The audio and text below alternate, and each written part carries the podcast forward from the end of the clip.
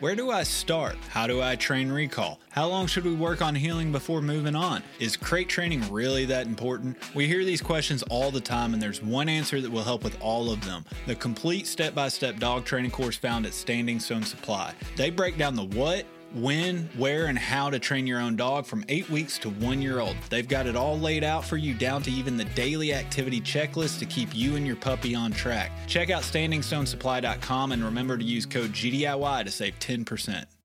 Being an upland hunter in the South nowadays unfortunately means a lot of travel to try and find birds for my dogs. This means it's even more important that my map scouting is reliable to justify the effort. This is where onX comes in. I can honestly say that onX directly impacts the level of success I find on my trips, whether it's the private versus public land boundaries, the expanding number of unique layers and features by state, or the 3D mapping capabilities. My initial step in planning my hunting trip starts with onX. To know where you're going, you have to first know where you stand. Check out onX Hunt Maps and use code GDIY20 at checkout to save 20%.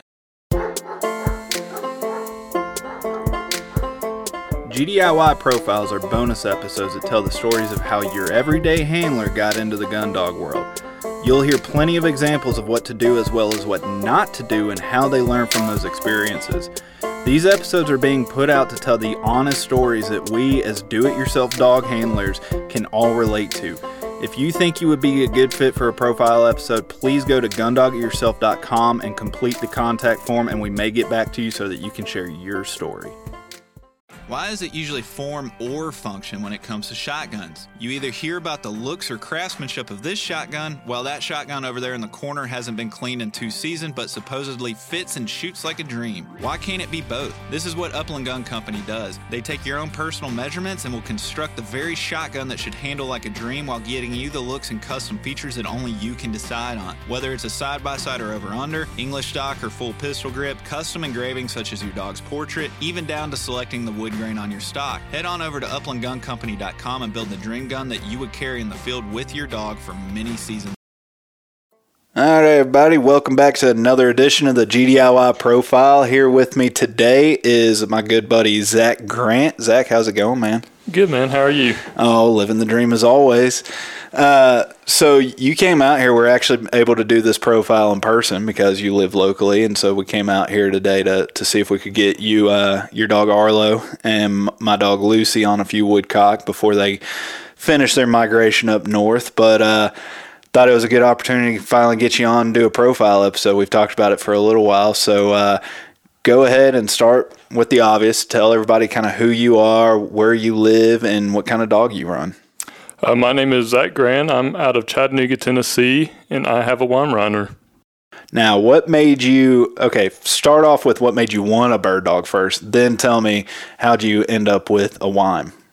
Well, um, ever since I was a kid, I've loved watching hunting shows and and bird dog hunting shows in particular. And um, grew up a fisherman. Never really had the opportunity to go. And I met a girl, and uh, we were going to get married, and she got me a Weimaraner, which is a dog that I had told her in the past that I've always wanted. So it just kind of worked out that way. Nice.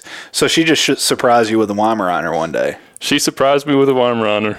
So, but you you said that you had been mentioning to her that you wanted a Weimaraner. Like, what what was it about that dog that kind of captured your your attention? So, um, it really goes back to in high school. I house sat for a for a family who had a Weimaraner, and and I just thought they were really cool dogs. I didn't know anything about their their hunting ability or anything on that end, but um, I just really enjoyed them. So, what was it like when she just shows up with a Weimaraner pup? And you're like, okay, crap, now now it's time. I have to figure out how to train the dog. What was it like? Did you what was it just happy go lucky or did you have like a little bit of anxiety with now I got to figure out what I'm doing with this dog? well, it um it was funny. She surprised me when he was about 4 weeks old. We went down to Alabama and um and met the puppy Arlo and um and at that point, it, there was a lot of excitement and um, and the potential that we could be doing with the dog, and and not having any idea. I wasn't a hunter before before the fact, so um, not having any idea what there was in Tennessee to even hunt, if there was anything. Um, but it, it immediately went into this is how things are going to be done, and um, and just trying to figure out where to start. Where did you start? Did you just start looking at books, podcasts? What did you do? Um, so my my wife's uncle has Drahts in, in Alabama, so I've gotten to see him train a little bit, and and he told me to look into NAVHDA. So I uh, threw in an email, and um, and I think I got a hold of you, and, and you invited me out. Yeah. So um, so Drahts that's that's a pretty big stretch from a Weimaraner to a Draht. So did he help you kind of get started, uh, pointing you in the right direction on how to train, or did he just point you in the direction of NAVHDA? Um, he pointed me in the, the direction of NAVHDA and a little bit as far as uh, obedience goes, but um, and we've actually trained with him quite a few times, and he's been incredibly helpful. But it has been a bit of a curve trying to figure out the differences between training a hard dog like a, a and, and Arlo. Yeah, Arlo. I mean, he's he's he's funny, but uh, yeah, I mean, it's like the drive from your your average typical Weimaraner compared to your average typical Draht. You know, it yeah, I mean, you some methods are going to cross over. Dog training is dog training, but it's also you need to know how to kind of train the dog right in front of you. And uh, they they're known for that resilience, right? That that stubbornness or hard headed or high drive, which however you want to put it. Uh, but so that's kind of neat that a Draht guy told you look into NAVHDA and, and you reached out to me and I remember I, I couldn't remember if it was here I had you come out for Woodcock or, or we just kind of met up. I can't, I can't even remember at this point now. Uh, when you got involved in NAVHDA did it start kind of taking hold taking place where you're wanting to go with this dog? Uh, yeah it it kind of exposed me to um, to the different training methods as far as that go. And of course, I had been listening to your your podcast when I found out that you were doing these podcasts. I went down to the first one and and started listening and, oh, and trying man. to absorb as much information as I could. Those early episodes, I'm sorry about that. uh, well, uh, so what was the biggest challenge other than just figuring out where to start? Like, what have been some of the hurdles that you and Arlo have kind of been through just on your first venture with this dog and also just learning to hunt in general? Uh, so, I mean, as you've seen, and and the first time I came out here, I brought 25 quail that I think we used maybe just a couple of them and ended up taking a bunch home. But um, but trying to build his drive up to to go out and hunt and independently hunt, because I can walk with him and and we can bump into a bird all day by accident but to get him to want to go out and find that bird has been the biggest biggest challenge. So just getting his search and hunt drive up to, to go out and find birds because I think you told me earlier he's got he's got a really good retrieve drive, but in terms of the search and everything, that's still your primary focus is just getting him to always know when it's time to work versus time to play. Yeah, and and we talked earlier a lot of the the times you go out hunting here in Tennessee, you you don't see a thing. Yeah. And part of that that's me trying to learn the areas and, and where the birds are going to be, and part of that's just a lack of habitat and yeah and birds. Well, I remember your fir- your first season. Was it last year? Your was your first season. We, we I think we linked you up with old timer Bill. Uh, I was unable to link up with you and actually take you on a hunt, but you you went grouse hunting with Bill. You made it back alive, and you even went back and joined them out again on a second or third hunt or something. So, tell me your first impressions of what it's like hunting grouse. You know, especially down here in Tennessee, where it's the unicorns. You know, we've talked about a million times on this episode. To where you're trying to piece it together, you need birds for a dog to connect the dots on the searching, but here in Tennessee, the wild birds are few and far between. So, how frustrating, and I mean, be honest about it to where what's your first impression or thought when it comes to hunting in Tennessee for birds? Well, so when you're fishing, you're looking for patterns, and it kind of rolls into hunting to where you're looking for, oh, there's a bird here. Why is there a bird here? Is there something for it to eat, cover, whatever? And when you're not finding birds here, it's it's a matter of is this where the bird's going to be, or am I just wasting time walking around? Yeah, and I think that was one of the main questions you've asked me recently. Is uh, you know how how am I supposed to keep my dog's drive and enthusiasm up if we're not coming across birds? And so, you know, how how worried are you about like have you noticed when you go out walking with with him is there like after a couple hours he starts looking at you like there's nothing out here. You know what's what's that been like t- when you're trying to balance getting his enthusiasm up with just few opportunities?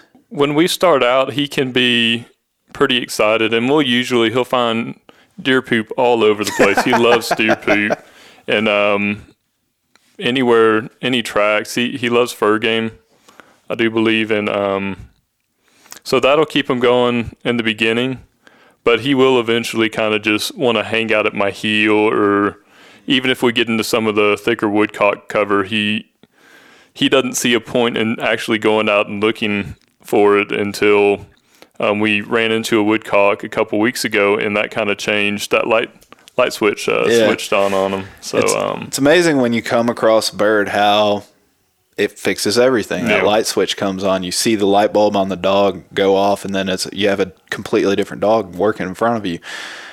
You went on your first big trip this year earlier, right? So yeah. earlier this year, you I think you you called me and you're like, "Hey, I'm headed to Iowa." I'm like, "Great, have fun." What was that like? Still learning the game, still learning on your first dog. You know, still just learning to hunt in general. What was that like? Making a solo trip to Iowa by yourself and your dog. Oh, it was great. I loved it. I can't wait to go back this year. It was um, it was a really cool trip. Um, first place we we pulled up, I didn't have incredibly high hopes for, but I had just driven all night and um and arrived at the uh, wildlife management area, or what do they call it up there? Uh, every state calls it something different. We can just call it uh, WMA. WMA. That'll that's fine. Yeah, I pulled up and um, and we were both tired, and, and we hunted, and I think we ended up flushing a red tail hawk. a hawk? Hold up, what? Yeah, I don't think I've heard this. You flushed a red tail hawk. Did Arlo find it, or we bumped into it? He didn't didn't chase it. It, it was a big bird. Um, I'm not for sure that's what it was, but I've never seen a bird that big up close.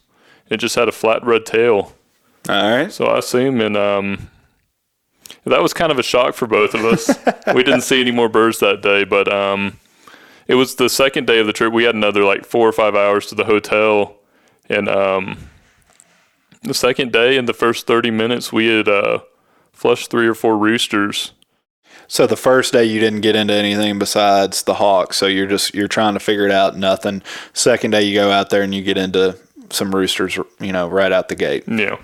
So, I mean, how did Arlo do? Did he point and find them or bump them? Like, did you? What What's the story there? Did you end up with them? Well, he it was a, a learning experience for both of them. He would he would get to tracking, and you could see him swerving back and forth through the grass, and um, and he wouldn't stop to point. He would bump them. I think he might have burnt or bumped uh, seven birds that day. Okay, and and that was fine. It scared the the crap out of me when they shoot up in the air and wind's blowing 35 miles an hour so they're just they're gone you might get a shot off but i missed every single one oh wow and a lot of people you know listening to this they've heard us talk about to where you know when a dog mishandles a bird you don't shoot right but yeah but you already said you you're not even really at the point of trying to get your dog to to hold a point. You're just trying to get him driven. You're trying to build that drive up to where he's out there searching and hunting.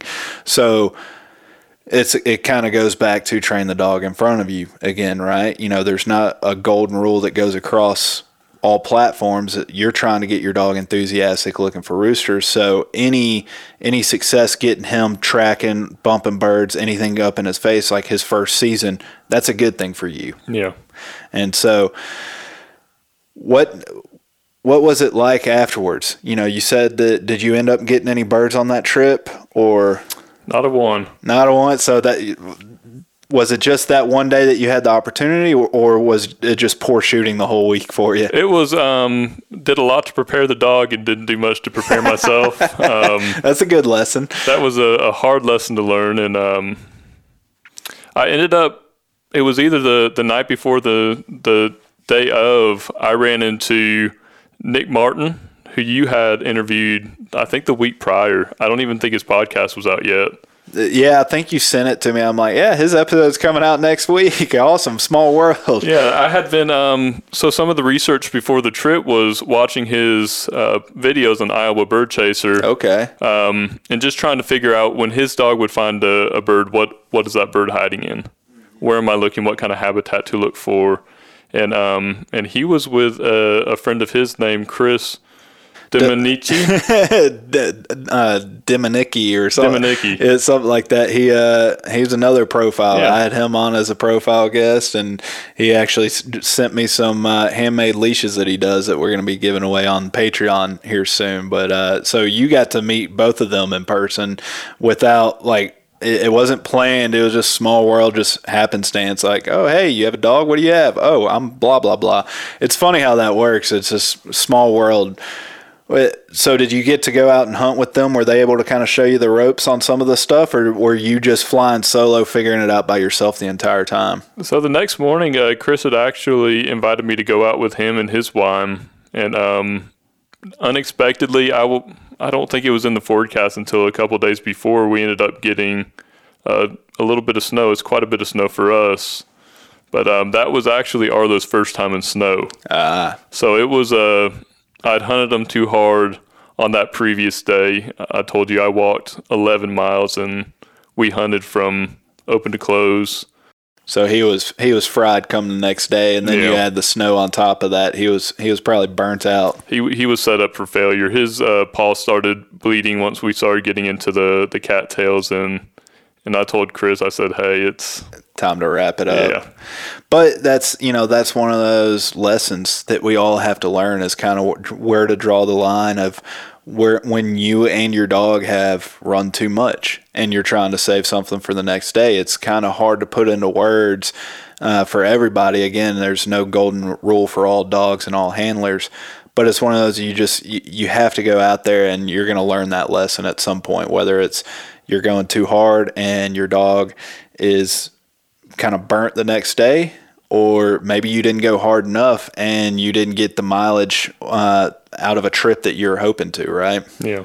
So, do you feel more confident to where if you return next season, you feel a little bit more confident having been there, kind of put eyes on roosters coming out and where they are they're at to to have a better success rate next year? Oh, for sure, it's going to be um, planned differently. Yeah. um, shorter days, but um, more intentional on how we spend our time. Uh, we, like I said, we we bumped three birds or four birds in the first thirty minutes, and then we went several hours without seeing another bird, and it was. I started in the wrong side of the field.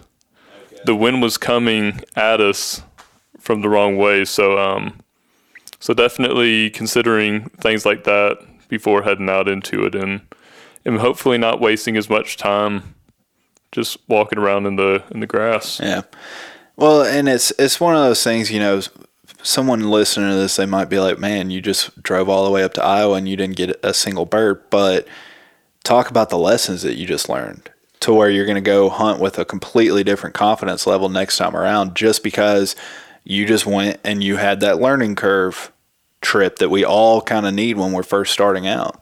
Yeah, I mean, aside from uh, a quail getting kicked up that was planted, I had never seen a, a bird come out of the grass like that, and um, and it was a big big learned thing for for both me and Arlo because he was a a completely different dog coming out of it, um, as far as being exposed to the the wild game and realizing, hey, there's something out here to find.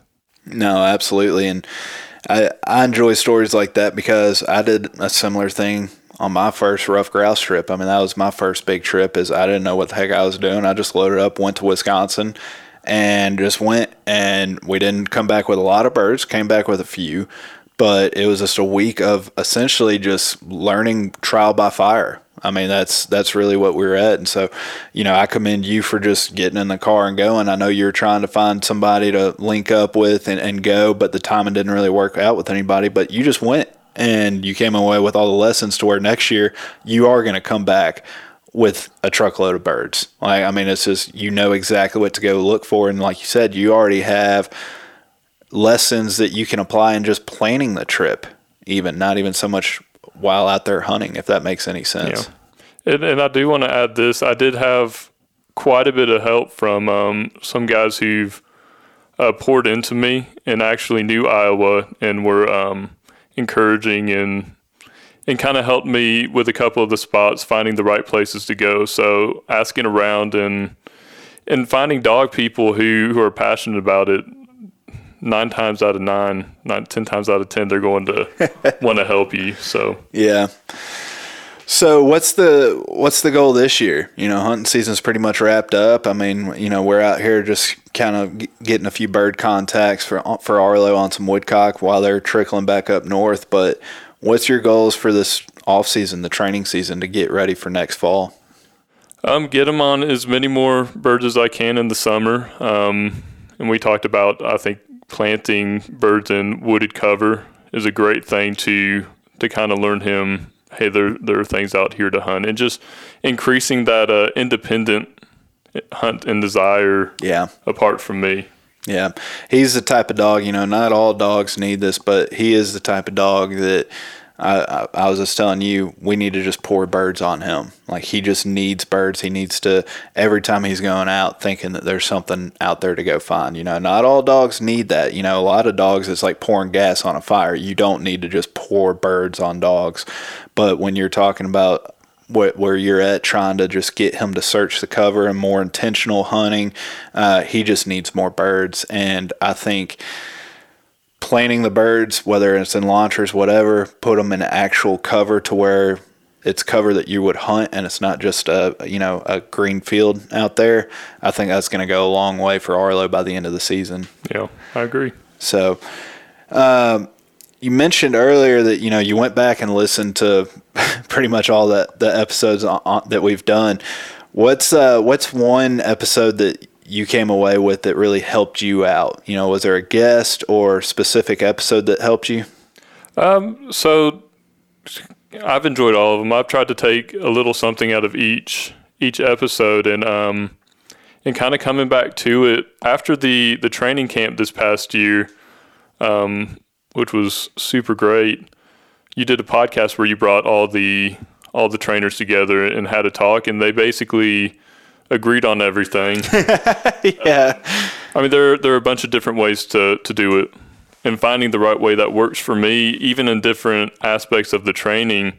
Whether it's obedience, I'm doing one thing here, but something else isn't working for them, and, and being able to switch um, to a different tactic. Yeah.